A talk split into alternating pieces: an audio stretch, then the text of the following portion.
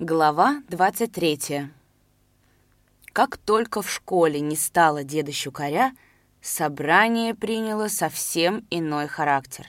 По-деловому, непрерываемые внезапными взрывами смеха, зазвучали выступления колхозников, обсуждавших кандидатуру Дубцова. А после того, как неожиданно для всех выступил кузнец Ипполит Шалый, на собрании на несколько минут впервые установилась словно бы предгрозовая тишина. Уже все кандидатуры, подавших заявление о вступлении в партию, были всесторонне обсуждены, уже все трое открытым голосованием были единогласно приняты кандидатами в члены партии с шестимесячным испытательным стажем, когда слово попросил старик Шалый. Он поднялся с парты, стоявшей вплотную к окну, прислонился широкой спиной к оконной притолоке, спросил — можно мне задать один вопросик нашему завхозу Якову Лукичу? Задавай хоть два, разрешил сразу весело насторожившийся Макар Нагульнов. Яков Лукич нехотя повернулся к Шалому. На лице у него застыло напряженное, ожидающее выражение. Вот люди вступают в партию, хотят не возле нее жить, а в ней самой. Вместе с ней делите горе и радость. Приглушенным басом заговорил Шалый — не сводя выпуклых черных глаз с Якова Лукича. «А почему ты, Лукич, не подаешь в партию? Хочу я у тебя крепко спросить, почему ты отстаиваешься в сторонке? Или тебя вовсе не касается, что партия, как рыба об лед, бьется, тянет нас к лучшей жизни? А ты что? А ты от жарких делов норовишь в холодке отсидеться? Ждешь, когда тебе кусок добудут, разжуют и в рот положат, так что ли?» Как это так у тебя получается? Интересно у тебя получается, и очень даже наглядно для народа. Для всего хутора наглядно, ежели хочешь знать. «Я себе сам кусок зарабатываю, и у тебя еще не просил», — живо отозвался Островнов. Но Шалый властно повел рукой, будто отстраняя этот никчемный довод, сказал, «Хлеб себе на пропитание можно добывать по-разному». Надень сумку через плечо и иди христорадничать, и то с голоду не помрешь. Но не об этом я держу речь. И ты, Лукич, не вертись, как уж под вилами. Ты понимаешь, об чем я говорю. Раньше в единоличной жизни ты на работу был злой, по-волчьему, без упуска хватался за любое дело, лишь бы копейку лишнюю тебе где-нибудь сшибить. А за раз ты работаешь спустя рукава, как все одно для отвода глаз. Но не об этом речь. Еще не пришла пора отчитываться тебе перед миром за свою легкую работу и кривую жизнью. Подойдет время, отчитаешься. А за раз скажи, почему ты в партию не подаешь? «Не такой уж я грамотный, чтобы в партии состоять», — тихо ответил Островнов, так тихо, что кроме сидевших рядом с ним никто в школе не расслышал, что он сказал — Сзади кто-то требовательно крикнул. «Громче, гутарь! Не слыхай, что ты там под нос себе бормочешь! Повтори, что сказал!» Яков Лукич долго молчал, будто и не слышал обращенной к нему просьбы. В наступившей выжидательной тишине слышно было, как разноголосо, но дружно квакают лягушки на темной и сонной речке, как где-то далеко, наверное, на старой ветряной мельнице, стоявшей за хутором, Тоскуют сыч, да трещат за окнами в зеленых зарослях акаций ночные свиристелки. Молчать и дольше было неудобно, и Островнов значительно громче повторил. «Недюже грамотный я для партии». За вхозом быть грамотный, а в партии нет?» Снова спросил Шалый. «Там хозяйство, а тут политика. Ежели ты в этой разнице не разбираешься, то я разбираюсь. Уже отчетливо и звучно сказал оправившийся от неожиданности Яков Лукич. Но Шалый не унимался, с усмешкой проговорил. «А наши коммунисты и хозяйством, и политикой занимаются. И понимаешь ты, какое диковинное дело, ведь выходит у них. Одно другому вроде бы и не помеха. Что-то крутишь ты, Лукич, не то гутаришь. Правду хочешь околесить, вот и крутишь». «Нечего мне крутить и ни к чему», глухо отозвался Островнов. «Нет, крутишь. Из-за каких-то своих потаенных думок не желаешь ты подавать в партию. А может, я ошибку несу? Так ты меня поправь, поправь меня!» Собрание длилось уже больше четырех часов. В школе, несмотря на вечернюю прохладу, было нестерпимо душно. Тускло светили в коридоре и классах несколько настольных ламп, но от них, казалось, было еще душнее. Однако мокрые от пота люди сидели, не шевелясь, молча и напряженно следя за неожиданно вспыхнувшим словесным поединком между старым кузнецом и Островновым, чувствуя, что за всем этим кроется что-то недосказанное, тяжелое, темное. «А какие у меня могут быть скрытые думки? Раз ты все на свете насквозь видишь, так ты и скажи», — предложил Островнов, снова обретая утраченное было спокойствие и уже переходя от обороны к наступлению. «Ты сам, Лукич, возьми и скажи про себя. С какой стати и чего ради я буду за тебя гутарить?» «Нечего мне с тобой говорить». «А ты не со мной. Ты с народом. С народом поговори». «А кроме тебя никто с меня ничего не спрашивает». «Хватит с тебя и меня одного. Стало быть, не хочешь говорить?» «Ну ничего, подождем. Не нынче, так завтра все одно заговоришь». «Да чего ты ко мне привязался, Ипполит? Ты сам-то почему не вступаешь в партию? Ты за себя скажи, а меня нечего исповедовать, ты не поп». «А кто тебе сказал, что я не вступаю в партию?» Не меняя положение, медленно, подчеркнуто растягивая слова, спросил Шалый. «Не состоишь в партии, значит, не вступаешь». И тут Шалый, крякнув, оттолкнулся плечом от оконной притолоки. Перед ним дружно расступились хуторяне, и он развалисто, не спеша, зашагал к столу президиума, на ходу говоря. «Раньше не вступал, это да. А за раз вступлю. Ежели ты, Яков Лукич, не вступаешь, стало быть, мне надо вступать. А вот ежели бы ты нынче подал заявление, то я бы воздержался». Нам с тобой в одной партии не жить. Разных партий мы с тобой люди». Островнов промолчал, как-то неопределенно улыбаясь, а Шалый подошел к столу, встретил сияющий признательный взгляд Давыдова и, протягивая заявление, кое-как нацарапанное на восьмушке листа старой пожелтевшей бумаги, сказал «А вот поручателей-то у меня и нету. Как-то надо вылазить из такого положения. Кто из вас, ребятки, за меня поручится? А ну-ка, пишите». Но Давыдов уже писал рекомендацию, размашисто и торопливо. Потом ручку взял у него Нагульнов. Единогласно был принят кандидатом в члены партии и Ипполит Шалый. После голосования ему, встав с мест, начали аплодировать коммунисты Гремячинской ячейки, а за ними поднялись и все присутствовавшие на собрании, редко, неумело, гулко хлопая мозолистыми натруженными ладонями. Шалый стоял, растроганно моргая.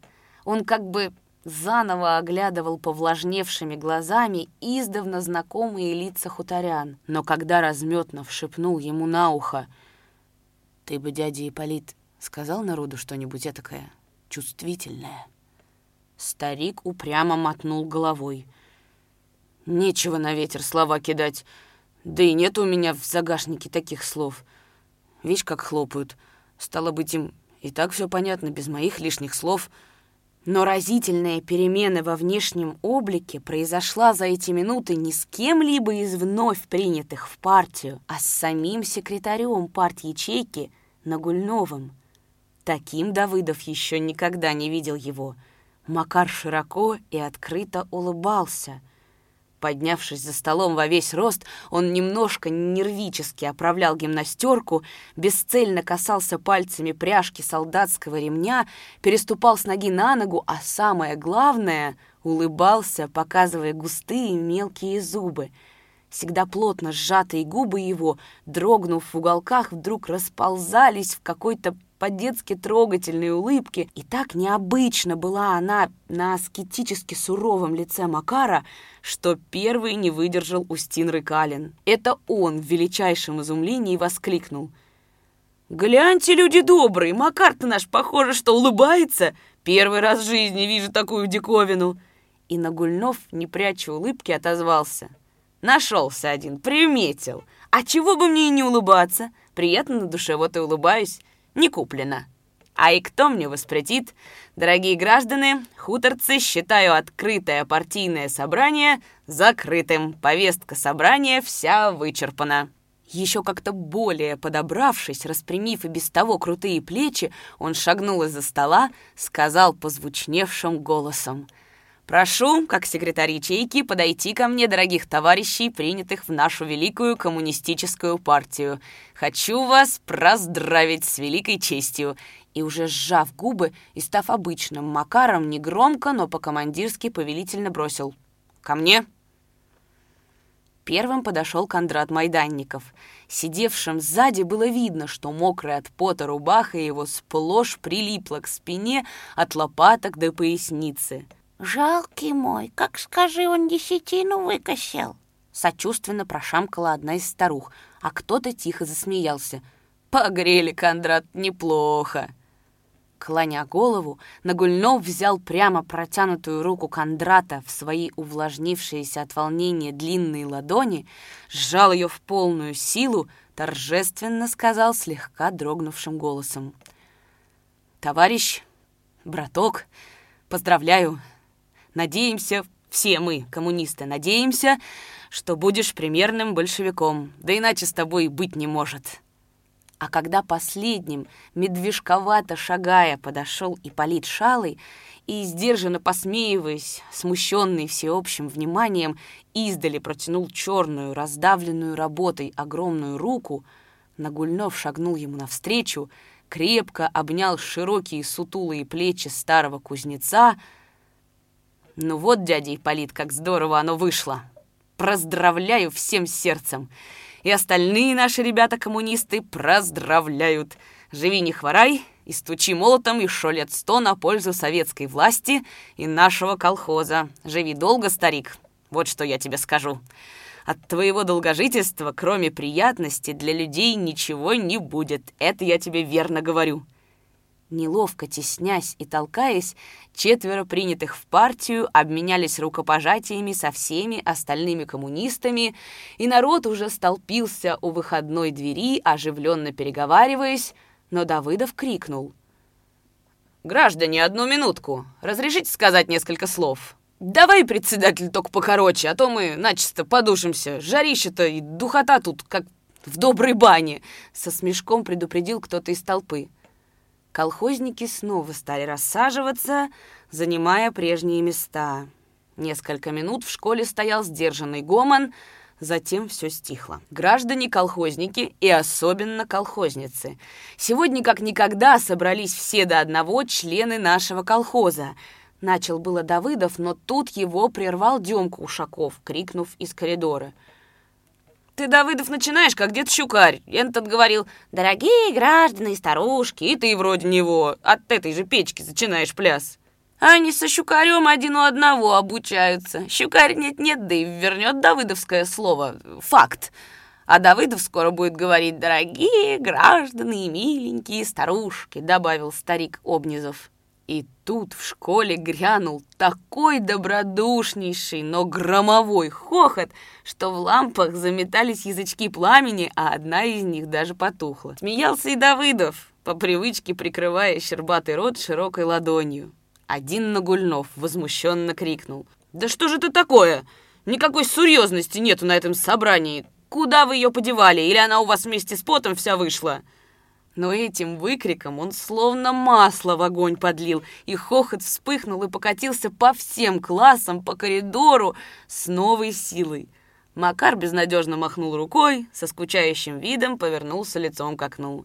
Все же нелегко ему давалось это показное безразличие, судя по тому, как перекатывались под скулами его крутые желваки и подергивалась левая бровь. Но через минуту, когда все стихло, он вскочил со стула, будто осою ужаленный, потому что из задних рядов снова зазвучал громкий дребезжащий голосок деда Щукаря. «А спрошу я вас, дорогие граждане и старушки, почему я так возглашал?» Старик не успел окончить фразу, а хохот громыхнул, как орудийный выстрел, погасив еще две лампы. В полутьме кто-то нечаянно разбил ламповое стекло, крепко выругался. Какая-то женщина осуждающе сказала. «А ну, зануздайся! Рад, что темно и тебя не видать, так ты и ругаешься, дурак!» Смех понемногу стих, и в сумеречном свете снова послышался дребезжащий и негодующий голосок деда Щукаря. «Один дурак в потемках ругается, почем зря, а другие неизвестно для чего смеются. Потихай не жизня пошла, хоть и не ходи на собрание. Я проясню вам, по какой такой причине я возглашал, дорогие граждане и старушки а по такой причине, что старушки – дело верное и надежное. Любая старушка все едино, как Госбанк, живет без мошенства и без подвоха. От них никакой пакости я не жду в моей престарелой жизни, а вот молодых бабенок и девок я даже вовсе зрить не могу. Почему, спрошу я вас? Да потому, что дитя мне подкинула не какая-нибудь уважительная старушка. Не старушкина это дело, и кишка тонка у любой самой резвой старухи дитя на божий свет произвесть. А какая-нибудь молодая подлючина раздобрилась под мою голову и самовольно причислила меня к лику отцов. Вот потому я разных и тому подобных молодых юбошниц и терпеть ненавижу, и ни на одну из них даже глазом повесть нисколько не желаю после такого пришествия. Меня дурнит, как с перепоя, ежели я нечаянно загляжусь на какую-нибудь красивую бабенку. Вот до чего они треклятые меня довели. Как же я им после такого пришествия с детем буду возглашать, дескать, дорогие мои бабочки и девицы непорочные, и всякую тому подобную нежность преподносить им, как на блюде? Да ни за что на свете!» Не выдержав, Нагульнов высоко взметнул брови, изумленно спросил. «Откуда ты взялся, дед? Тебя ж твоя старуха увела домой, и как ты мог опять тут очутиться?» «Ну и что, как увела?» Заносчиво ответил Щукарь. Тебе-то какое до этого дело? Это наше дело семейное, а не партийное. Ясно тебе? Ничего не ясно. Раз увела, значит, по делу увела, и ты должен быть дома. Был. Да весь сплыл Макарушка. И никому я ничего не должен. Ни тебе, ни собственной старухе. Ну вас, кончи Христу, отвяжитесь вы от меня заради бога. Как же это ты, дедушка, ухитрился из дома удрать? Всеми силами сдерживая смех, спросил Давыдов. Последнее время он положительно не мог сохранять подобающую ему серьезность в присутствии щукаря, даже взглянуть на него не мог без улыбки и теперь ждал ответа, щуря глаза и заранее прикрывая рот ладонью. Недаром Нагульнов, оставаясь с ним с глазу на глаз, с нескрываемой досадой говорил, «И что это с тобой, Семен, делается? Смешливый ты стал, как девка, какую щекочут, и на мужчину вовсе стал не похожий. Воодушевленный вопросом Давыдова, Щукарь рванулся вперед, яростно работая локтями, расталкивая столпившихся в проходе хуторян и изо всех сил пробиваясь к столу президиума. Нагульнов крикнул ему «Дед, ну что ты по головам ходишь? Говори с места, разрешаем, только покороче!» Остановившись на полпути, дед Щукарь запальчиво прокричал в ответ — ты свою бабушку поучи, откуда ей говорить, а я свое место знаю. Ты, Макарушка, завсегда на трибун лезешь, либо из президиума рассуждаешь и несешь оттуда всякую околесицу. А почему же я должен с людьми разговаривать откуда-то из темного заду? Ни одного личка я оттуда не вижу, одни затылки, спины и все прочее, чем добрые люди на лавке садятся. С кем же я, по-твоему, должен разговаривать и кому возглашать? Затылком, спинам и разному тому подобному. Иди ты сам сюда взад, отсюда и держи свои речи. А я хочу людям в глаза глядеть, когда разговариваю. Задача ясная? Ну и молчи помаленьку, не сбивай меня с мысли. А то ты повадился загодя сбивать меня. Я и рот не успею открыть, а ты уже как с прощи запускиваешь в меня разные возгласы. Нет, братец ты мой, так дело у нас с тобой не пойдет. Уже стоя напротив стола и одним глазом глядя на Макара в упор, щукарь спросил. Ты когда-нибудь в жизни видал, Макарушка, чтобы баба отрывала мужчину от дела по острой нужде? Ответствуй по совести. Редко, но случалось. Скажем, в случае пожара или еще какой беды. Ты только собрание не затягивай, старик, дай высказаться Давыдову, а после собрания пойдем ко мне и будем с тобой гутарить хоть до рассвета. Нагульнов, Непреклонный Нагульнов явно шел на уступки, лишь бы как-то умаслить деда Щукаря и не дать ему возможности по-пустому задерживать собравшихся, но достиг неожиданного эффекта. Дед Щукарь всхлипнул, вытер рукавом заслезившийся глаз, сквозь непритворные слезы заговорил. «По мне все едино. У тебя ночевать или возле жеребцов, но только домой мне нынче объявляться никак нельзя, потому что предстоит мне от моей старухи такая турецкая баталия, что я могу у себя на пороге и копыта к чертовой матери откинуть. И очень даже просто. Дед Щукарь повернулся сморщенным, как печеное яблоко, личиком к Давыдову, продолжал внезапно окрепшим голосом. «Вот ты, жаль моя Семушка, вопрошаешь, как то есть я дома был и из дома сплыл. А ты думаешь, это простое дело? Должен я собранию в один секунд, не затягивая дело, прояснить насчет моей зловредной старухи, потому что должен я от народа восчувствие себе иметь, а не сыщу я того восчувствия. Тогда ложись, щукарь, на сырую землю и помирай с Господом Богом к ядреной матушке. Вот какой петрушкой складывается моя гробовая жизня. Стало быть, с час назад приходит сюда моя зазноба. А я сижу с Антипушкой Грачом на дворе, табачок с ним покуриваем и рассуждаем про артистов и насчет нашей протекающей жизни. Приходит она, треклятая, берет меня за руку и волокет за собой, как сытый конь, перевернутую вверх зубьями барану. Легочко волокет, не кряхнет даже и не охнет от натуги, хотя я и упирался обеими ногами изо всех силов. Да ежели хотите знать, то на моей старухе пахать можно и груженные ваза возить, а меня ей утянуть, куда хошь расплюнуть. До того она сильная проклятая. Сильная до ужасти, как ломовая лошадюка, истинный бог не брешу. Уж кому-кому, а мне про ее силищу известно до тонкостей. На своем горбу пробовал. И вот она меня и тянет, и волокет следом за собой. А что поделаешь? Сил солому ломит. Поспешаю за ней, а сам спрашиваю. За какой нуждой ты меня от собрания отрываешь, как новорожденного дитя от материнских грудей? Ведь мне же там дело предстоит. А она говорит, пойдем, старый, у нас ставня на одном окошке сорвалась с петли. Навесь ее как следует, а то, не дай бог, подует ночью ветер и расколотит нам окошко. Это как вам номер? Те, думаю, и раз. Да что же, говорю ей, завтра дня не будет, чтоб ставню навесить. Не иначе ты ополоумила, старая кочерышка. А она говорит, я хвораю, и мне одной лежать в хворости скучно.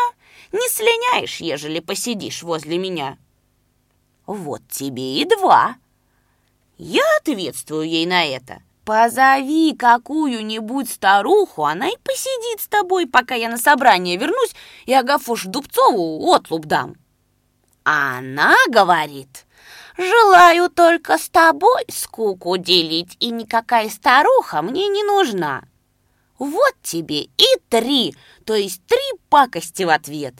Это как можно добровольно переносить такое смывание над человеком? Или надо было сразу экуироваться от этой непролазной дурости? Я так и сделал, то есть самовольно экуировался – Вошли в хату, а я, недолго думая, швык в сенцы, оттуда на крыльцо и поспешно накинул цепку на дверной пробой, а сам на рысях сюда, в школу. Окошечки у нас в хате маленькие, узенькие, а старуха моя, вы знаете, тушистая, громадная. Ей ни за что в окно не пролезть, застрянет, как кормленная свинья в дыроватом плетне. Это дело уже пробованное, застревала она там и не раз. Вот она и сидит теперь дома, сидит миленькая, как черт в старое время, еще до революции, в рукомойнике сидел, а из хаты выйти не может. Кому охота? Пущай идет, высвобождает ее из плену, а мне являться ей на глаза никак нельзя. Я дня на два подамся к кому-нибудь во временные жильцы, пока старуха моя не остынет трошки, пока ее гнев на меня не потухнет. Я не глупой, чтобы рисковать своей судьбой и мне вовсе ни к чему ее разные и тому подобные баталии. Решит она меня жизни в горячах, а потом что? А потом прокурор напишет, что, мол, на ошибке все спокойно и дело с концом. Нет, покорнейше благодарю, кушайте эти оладьи сами. Умный человек все это дело и без прояснений поймет, а дураку проясняй, не проясняй, все едино, он так дураком и проживет до гробовой доски. Ты кончил, дед? Спокойно спросил Разметов.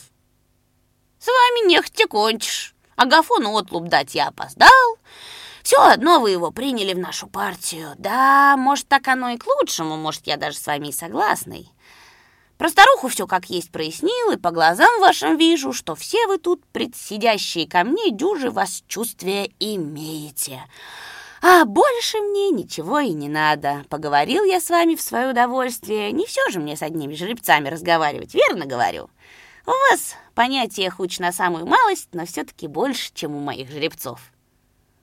«Садись, старик, а то ты опять заговариваться начинаешь», — приказал Нагульнов.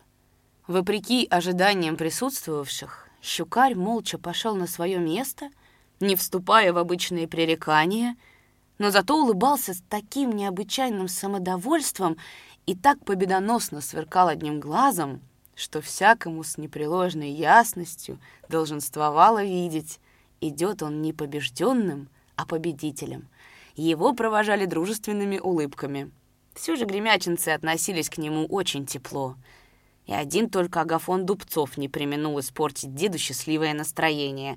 Когда щукарь, исполненный важности, проходил мимо него, Агафон, искривив рябое лицо, зловеще шепнул. «Ну, достукался ты, старик!» Давай попрощаемся». Щукарь встал как вкопанный, некоторое время молча жевал губами, а потом набрался сил, спросил дрогнувшим голосом. «Это... это с какой же стати, то есть я должен с тобой прощаться?» «А с такой, что жить тебе осталось на белом свете самую малость». Жизни тебе осталось на два огляда и на четыре вздоха. Не успеет стриженная девка косу заплесть, а ты уже доской накроешься. «Это... как же это так, Агафоша?» «А так, очень даже просто. Тебя убить собираются». «Кто?» — еле выдавил из себя дед Щукарь. «Известно кто. Кондрат Майданников с женой. Он уже ее домой послал за топором». Ноги щукаря мелко задрожали, и он обессиленно присел рядом с услужливо подвинувшимся Дубцовым, потерянно спросил — за что же это он меня задумал жизнь решить? А ты не догадываешься? За отлуп какой ему дал? Точно. За критику всегда убивают. Иной раз топором, иной раз из обреза. А тебе как больше нравится, от пули умереть или под топором? Нравится. Скажешь тоже. Да кому же может нравиться такое пришествие? Возмутился дед Щукарь. «Ты скажи лучше, что мне теперь и делать надо? Как я могу себя оборонить от такого глупого дурака?» «Заявлять надо начальству, пока жив. Вот и все». «Не иначе», — немного поразмыслив, согласился дед Щукарь. «За раз пойду Макарушке жалиться. А что же ему, проклятому кондрашке, не страшно за меня на каторгу идти?» Он говорил, Мол, за щукаря мне больше года не дадут. Или на худой конец больше двух лет. А год или два я смело отсижу, легко отдежурю. За таких старичишек, говорит, много не дают. Самые пустяки дают за подобное барахло. А близнется он, сукин сын! Получит всю десятку, уж я это до тонкости знаю!» В ярости возопил дед Щукарь и тут же получил от Нагульного строжайшее предупреждение — Ежели ты, старик, еще раз заорешь недорезанным козлом, немедленно выведем с собрания. Сиди тихо, дедушка. Я провожу тебя отсюда. Я тебя в трату не дам, шепотом пообещал Дубцов. Но щукарь в ответ и словом не обмолвился. Он сидел, опершись локтями о колени, низко склонив голову. Он думал о чем-то сосредоточенно, упорно, страдальчески морщил лоб, а потом вдруг вскочил, расталкивая людей, рысцой затрусил к столу президиума. Дубцов, следивший за стариком, видел, как тот склонился над Нагульновым, что-то зашептал ему на ухо, указывая на него, Дубцова, а потом на Кондрата Майданникова. Трудно, почти невозможно было рассмешить Нагульнова, Но тут и он не выдержал, улыбнулся краешками губ и, глядя на Дубцова, укоризненно покачав головой, усадил щукаря рядом с собой, шепнул «Сиди тут и не рыпайся, а то ты домотаешься до какого-нибудь греха». Спустя немного торжествующий и успокоенный дед Щукарь поймал взгляд Майданникова и злорадно показал ему из-под локтя левой руки дулю. Изумленный Кондрат поднял брови, а щукарь, чувствуя себя возле Макара в полной безопасности, уже показывал ему сразу две дули.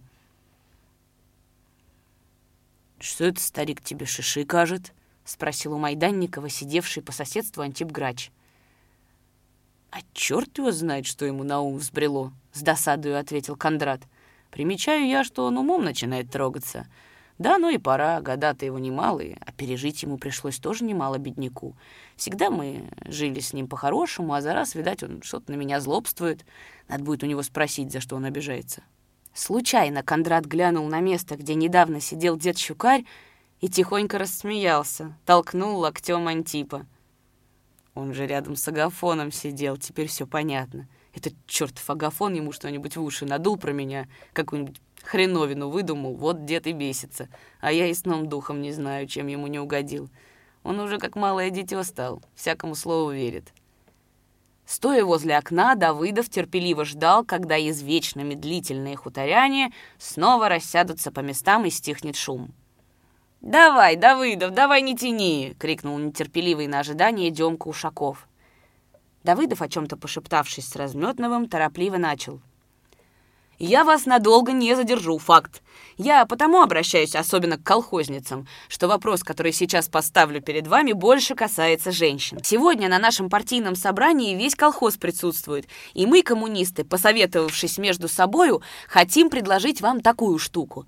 На заводах у нас давным-давно созданы детские сады и ясли, где каждый день с утра до вечера под присмотром опытных нянек и воспитательниц находятся, кормятся и отдыхают малые детишки. Это, товарищи, факт. А мамаши их тем временем работают и о своей детворе не болеют душой. Руки у них развязаны, от забот о детях они освобождены. Почему бы и нам при колхозе не устроить такой детский сад? Два кулацких дома у нас пустуют, молоко, хлеб, мясо, пшено и кое-что другое в колхозе есть, факт.